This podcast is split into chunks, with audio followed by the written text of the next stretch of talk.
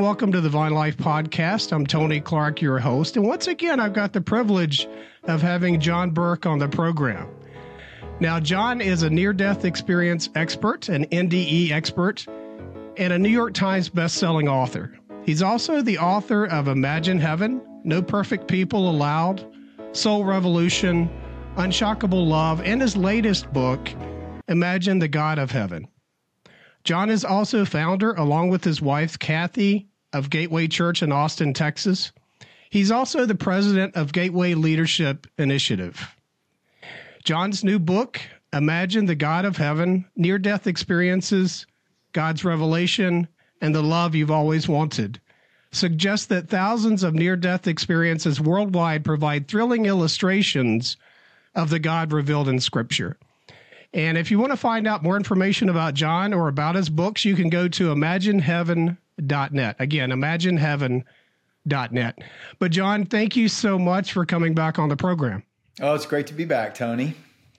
I'm excited. Well, I wanted to have you back. I know that you've got this new book coming out, and I, I can't wait to discuss it. Uh, your first book, or the the first book that I read, Imagine Heaven, uh, really blew me away and other other folks that have read it have really been inspired, really been encouraged in their faith because of of this book. So, but I want to discuss this new book, Imagine the God of Heaven.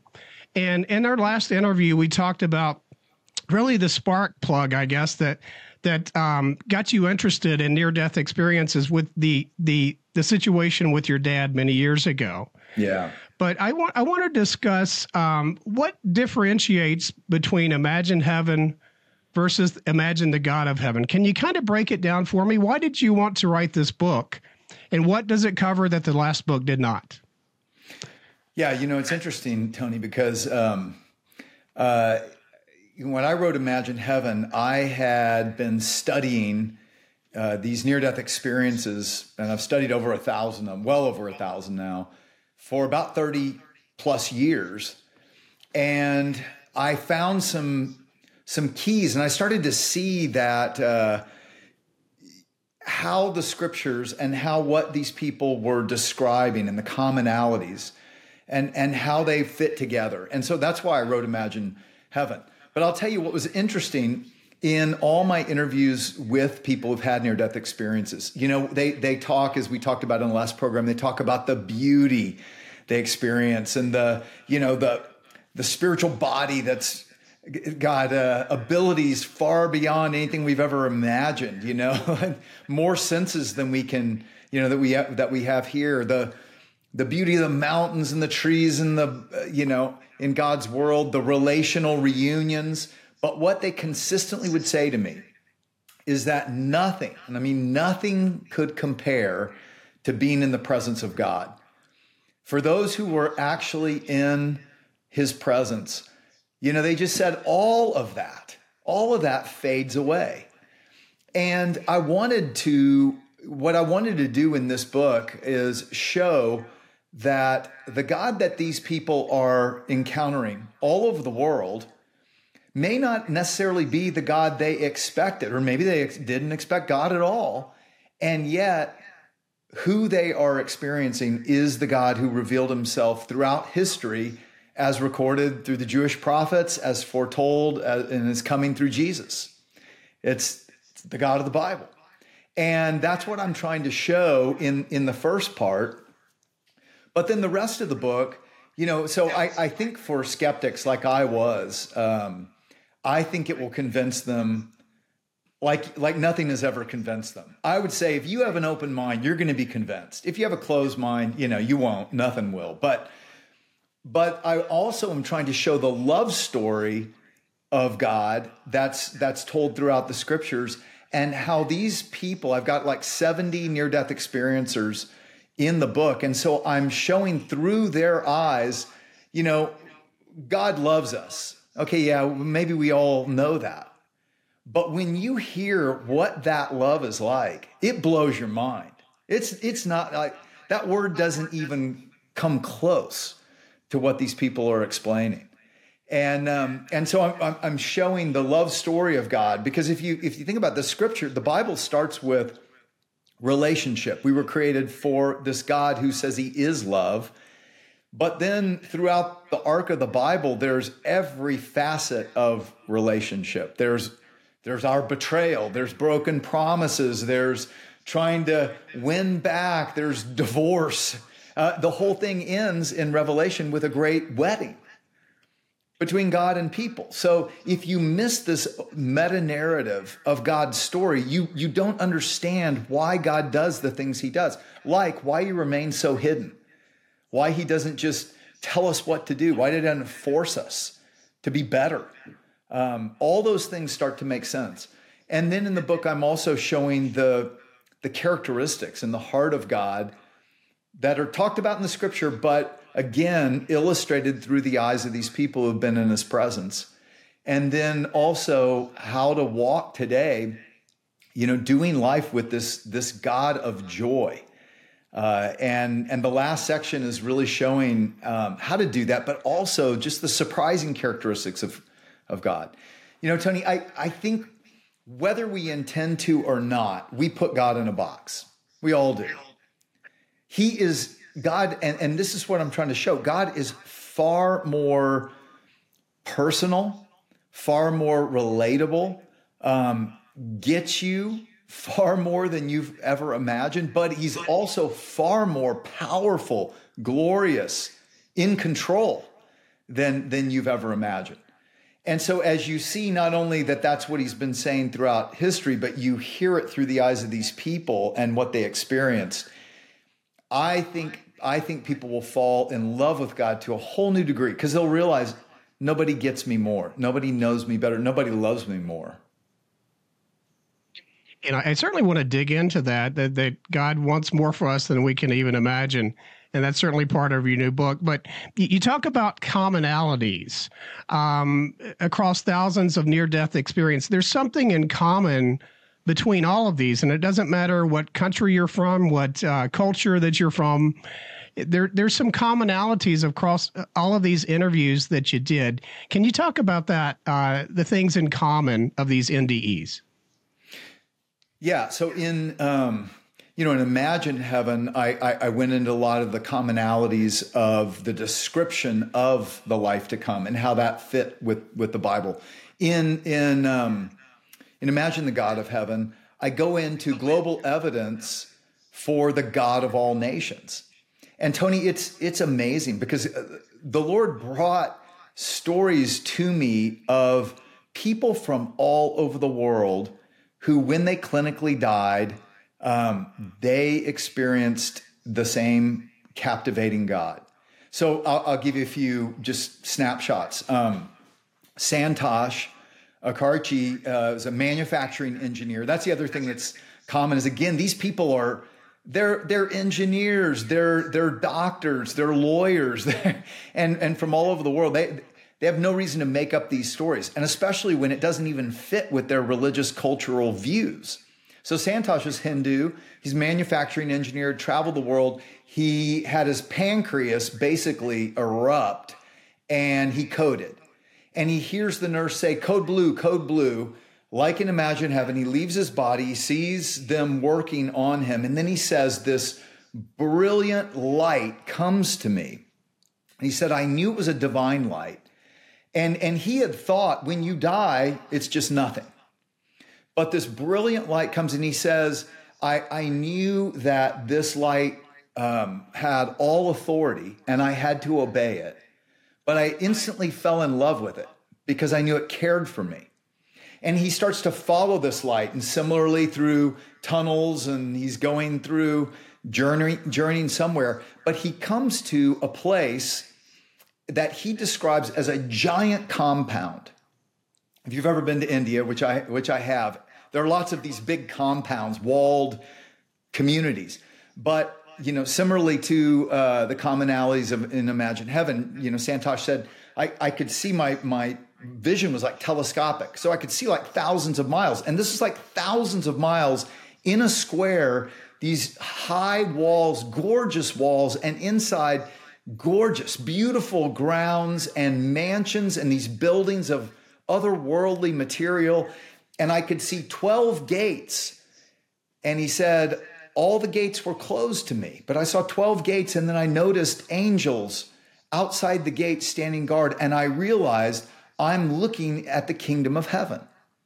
Now, he is describing exactly what John described in Revelation 21, but he's never read the Bible. He doesn't know what he's describing.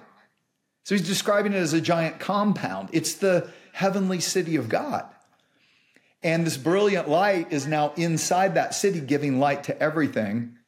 He's looking and he's trying to figure out where am I? And, and I won't tell the whole story, but basically, he he's up on a high platform kind of looking seeing this vision and he looks down to his left and he describes this outer abyss of darkness that he would fall into. And he's like not that. And he turns and he and he sees it. He's on this giant platform and there he sees what he calls the almighty and he describes he said i knew this was god and later he believes that this was the the risen Jesus appearing because he said he was a man, but like like John described in in Revelation one, and he was huge, and he said he had a robe and a and a beard, uh, but when he looked into his eyes, it was like lightning. And his life flashes before him. So again, another commonality we had talked about of the life review. But he, you know, he sees his life and he sees all all his good and all his sins too. And he falls down saying, Lord, forgive me, Lord, forgive me. Because he realizes, um, you know, that I've done a lot of wrong and that's what I deserve. And then the Lord speaks to him with compassion and he's surprised because he said the, the Lord's voice was so tender and merciful and compassionate. And I didn't know why. And he says, Santosh, I'm sending you back. And when you go back, you must love your family and especially your daughter. She needs your help right now. Which, you know, Tony, think about this. And, and, and I write about this that even when we are not near to God, God is still near to us.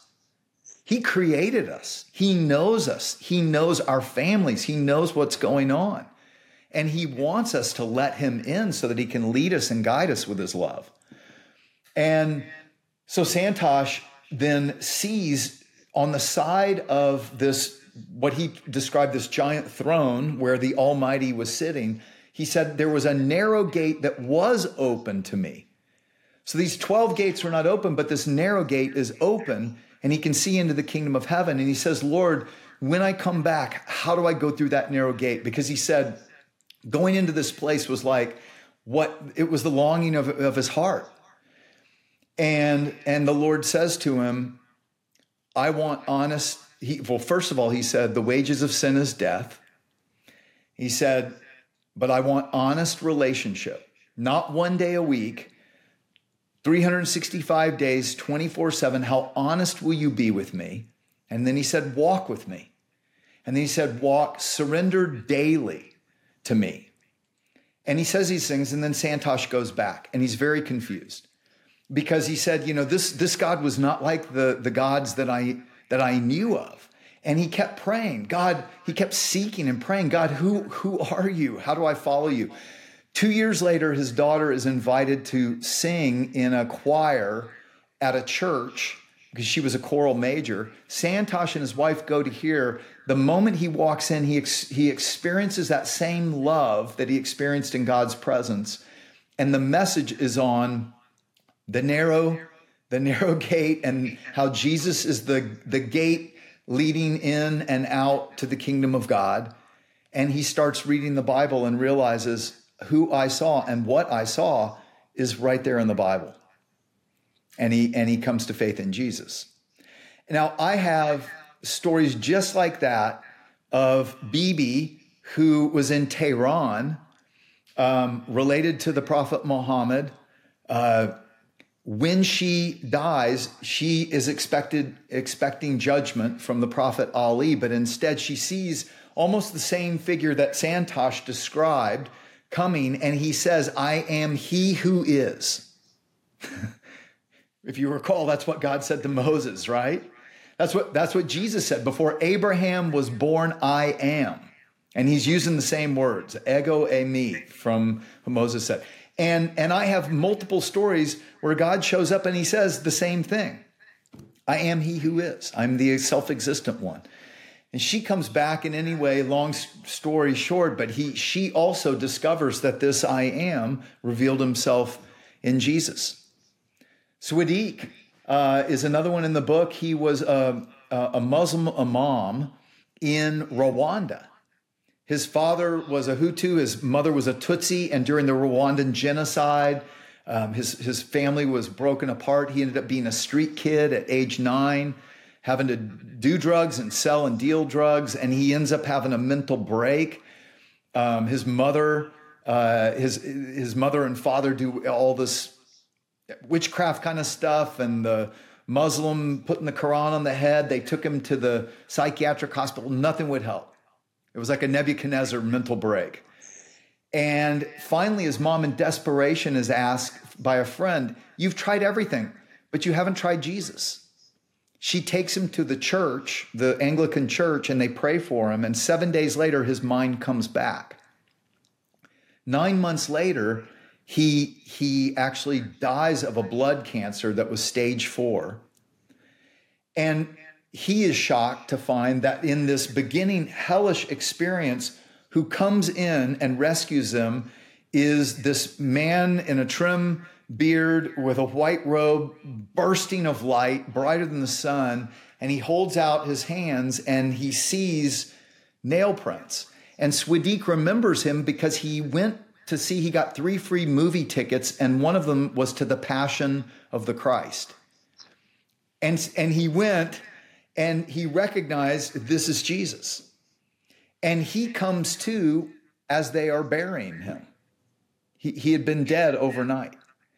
Now, I, I could keep going, but if you think about it, like for Santosh, for Swadik, for Bibi, they paid a huge price deciding that this God of light and love was Jesus. I mean, Swadik, he had attempts on his life six times so far and he's still in Rwanda. He's an Anglican priest today. So, you know, you see this all across the globe. And Tony, I believe that what God is doing is in these days, whatever days we're in, but they sure are interesting days, aren't they? Um, he's showing that he's always been the God of all nations and that what he did through Jesus was so that everyone could simply turn their heart back to him, be forgiven, and be made right with God. And he's he's giving proof of that. You know, if you go all the way back to Genesis chapter 12, from the very beginning, he takes Abraham and Sarah and creates a new nation, the, the, which would be the Jewish nation. And he said, I'm going to bless you so that you will, and you will be a blessing to all the nations. And you know, that's the story of the entire Bible. It culminates in Revelation chapter 5, where John says he sees people from every tribe and tongue and language and nation around the throne of God praising him. And that's what that's what God is about. That's what he's doing. John, you mentioned something in, in one of the, the that last story about um, all of the the the interviews that you've done, not all of these experiences are good. Uh, that there are some, if you will, hellish experiences because many books that come out are kind of a universalist flow where we're all going to get there. We're all going to get to heaven regardless of what we believe or how our lives are changed or not changed. But in, I, I believe in this book, you interview folks that have had, in essence, hellish experiences um, and they're not all good experiences, but they came out of those and their lives were changed. Can you talk about that just a little bit more? Well, yeah. I mean, one of the things that uh, I've found interesting. Well, let me say this first. It's very important to understand these experiences are not experiences of eternity. They're not that. And and and if you think they are, these people's eternal destination is not decided by their NDEs. In some cases, God lets them see both hell and heaven. Um, and, and there's a reason for all that God's doing. But again, I think at the end of the day, it's a testimony to the nations today that there is a heaven and there is a hell and he is real and that what he's done through Jesus is for all people. You know, it's It's like Peter realized in Acts chapter 10, right? Um, when he thought God was only for his people. And he sees this vision, and then he goes and Cornelius, who was a God-fearer, but Cornelius was a Roman soldier. And and and he says, I now realize that God accepts people from all nations who fear him and do what is right. He said he doesn't play favorites. And I think we have to remember that. He doesn't. And and what he's done through Jesus is so that anybody in their heart can turn back to God and be made right with him. But yes, so many times when someone has a last minute, you know, kind of thief on the cross cry out to God. Um, I've got another guy who's a Canadian commercial airline pilot who I joke with him. Uh, his name is Jim.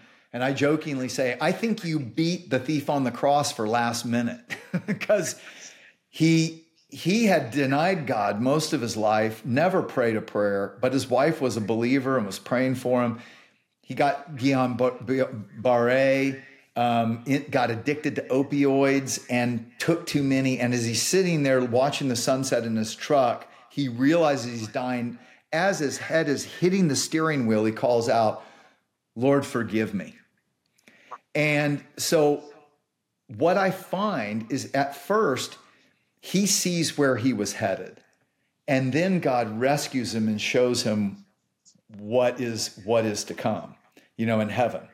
And I find that often that I think the Lord wants people to know that, you know, he is merciful and he is gracious, but it's important to understand the price it cost. And it's not it's not because of us. Um, it's because if we keep our hearts hard to God and we say, I don't need you and I don't want you, he gives us what we want, but that's not what we want. We've been fooled.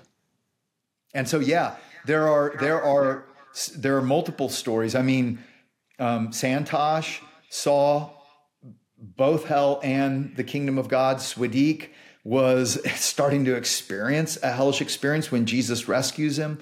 Karina from Colombia is another one in the in the new book who is dying and um, you know for for lots of reasons, had had a really rough life, um, really rough life, and had done a lot of bad stuff, you know. But as she's dying, she starts to pray the Lord's Prayer in Spanish. She grew up Catholic in Colombia. That's what she knew, but it was from her heart. It was like, Father, forgive me, forgive me, forgive me.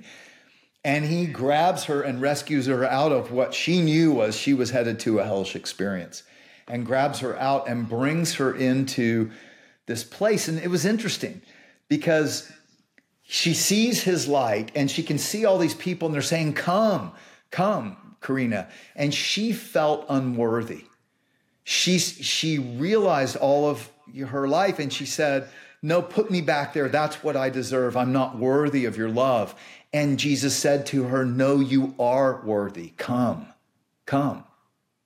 Because he makes us worthy. It's not, it's not our works, it's his work on the cross that makes us worthy. And she says, Lord, you, have got to show me some, someone I know so I'll know it's okay. Someone I know who's died before me. And he said, Look to your right. And she looks to her right, and there are her two dogs, one that had just passed away the week before she had her heart attack. And she she goes in. And anyway, what's so cool about it, Tony, is that he shows her the wonders and the beauty of heaven. And she says to him, before she sees also the, the power of God. She find, finds herself on this, what she calls like this glass, this kind of blue glass sea that was just like endless and fire coming out of it. She's describing another vision of revelation around the throne. Multiple people did. She'd never read the Bible, so she didn't know what she's describing. But the weight of the glory of God is just holding her down. It's the power of God as well. But right before he sends her back, she says, Lord, I want to tell everybody. This is amazing. Can I tell them all about this?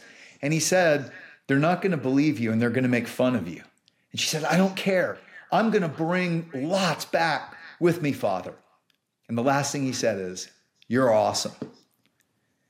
And she said, God talks like this? You're awesome? And see, again, Tony, and that's what I'm trying to show. The God who created us all is far more powerful and superior with us everywhere. I mean, we talk about that in the book. He's he's uh, he he he is immanent in everything, keeping everything going, but he's also transcendent. He's also far greater than the creation. And, and we talk about these attributes of God and how they experience them. And they say things like all these words of sovereign and glorious and almighty and po- all powerful. You know, you hear them say, I understood what those words are trying to convey, but what they're trying to convey is so much greater than our minds can imagine. And so you start to see that, yes, you know, all these things are true, but they're, they also fit into a bigger picture of, like I said, God's great love story and how he wants us to know him and walk with him like he, like he told uh, like he told Santosh, you know, in this honest relationship. And we can be honest with him because he gets us. But but but he he also understands how we can live this life to the full in his joy. John, I, I, I want to wrap up uh, with, this uh, some of these statements that you make uh, in your book or, or points about your book, and, and it's that God wants us far more than we can even imagine. And many times the misconceptions that we have about God is he's he's always mean, he's always harsh, he's always angry with us. But I think this this is this is part of your book. It, it's God wants us far more than we can even imagine. Can you speak about that just just a little bit? Yeah, and and he is so relatable. You know, Hebrews 2 and 4 tell us that that God came in the form of Jesus to show us. He experienced all our sufferings, all our pain, and we can go to him because he understands. And when you hear through the eyes of these people, like Heidi, this 16 year old girl who dies when her horse falls on her and crushes her. And, and this is a fascinating story, Tony, because her dad, uh, she grew up in a Jewish atheist agnostic family. Her dad's mantra was There is no God, your life is worthless. Jesus Christ is the biggest hoax ever perpetrated on mankind. And yet she always believed in God.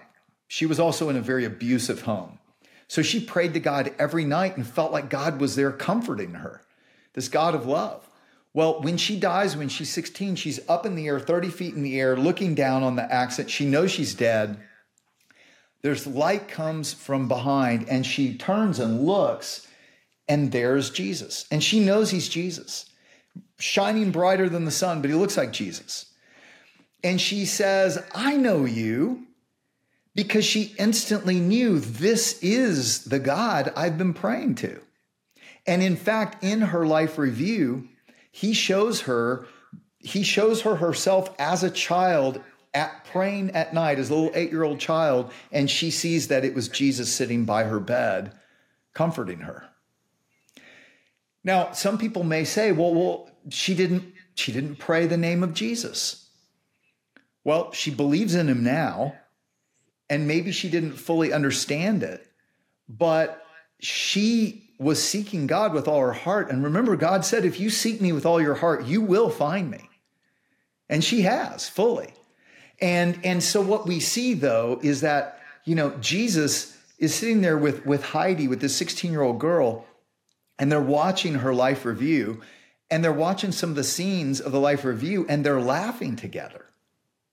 Like like one scene was when she was a baby in the in the crib and another little baby gets put in the crib with her and takes her rattle and whacks her on the nose and she's indignant um, but she wasn't really hurt. But she said, You know, I started crying as a baby, but Jesus and I broke out laughing because we knew that it was just funny.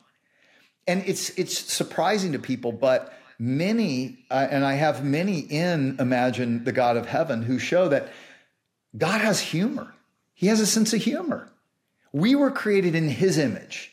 He's not created in ours. That means all the good things in this life all the things we enjoy, all the excitement and adventure of life, all the love of life, it's all because He created us for those good gifts, right? He takes Heidi's hand then, and they take off flying faster than you can imagine. And she said it was like it was like super it was like Superman and Lois Lane holding hands and just flying. And I kept looking at him, and he has the biggest grin on his face. And he said to her, "Isn't this the funnest thing you've ever done?" And that may sound blasphemous, like, no, God's not like that. Well, maybe you've got God in a little tiny box, and that's why you don't trust him fully. He's far greater than you've ever imagined, and that's what you see through the eyes of these people, but he's also far more personal than you've ever imagined. Dean Braxton, another guy in there, and and and Randy uh, and um, and Jim too they said in, in Jesus' presence, he said, I looked into, Dean said, I looked into Jesus' eyes, and into his eyes, I could see a love for me that felt like I was the only one he loved. And he said, and, and, it, and, and every time I looked into his eyes, the love was growing. He said, I didn't know God's love for me is growing more and more all the time. And he said, I thought about someone else. I thought about my wife and I realized, well, he loves her as if she's the only one. And that's the kind of love God has for you, for every one of us. And if we don't understand that, then we don't really understand how great God is, that He can be with every one of us and every little thing we do matters to Him. And He wants to help us through this life, but also help us experience His joy. You know, this is another this is one of the last things in the last chapter. Joy, if you if you have given your heart to God through Christ, joy is your birthright. You know, Habakkuk in Habakkuk 3 says, even though the, the you know the vines rot and die and the cattle are dying, and basically the stock market's crashing, and I lost my job and my husband or wife left me, no matter all the bad things you can happen, he says, yet I will rejoice in the Lord. I will have joy in, in God, my Savior. And what that means is that there is a joy that comes from God that we can have no matter what. And, and I talk about that. And when you when you hear in their presence, like like Jim Woodford, this commercial airline pilot who loved horses, and um, in heaven, God shows him horses. And then he and he's a commercial airline pilot. God takes him up above the holy city and, and shows him, just like he showed Santosh, but also like he showed another commercial airline pilot that I interviewed, Captain Dale Black. He shows him this aerial view of the city as if he were flying into it. Only God knows. You know, to several of them, he even quoted Psalm 37 4. I give you the, the desires of your heart. Psalm 37 4 says, Delight yourself in the Lord, and he will give you the desires of your heart. Trust in him, and he will, he will do it. And so, you know, what I love to show is that there is a there is a joy in walking with God that no circumstance of life can take away. But you have to learn how to walk with God in that way. And that's the whole last section is doing life with this this God of joy.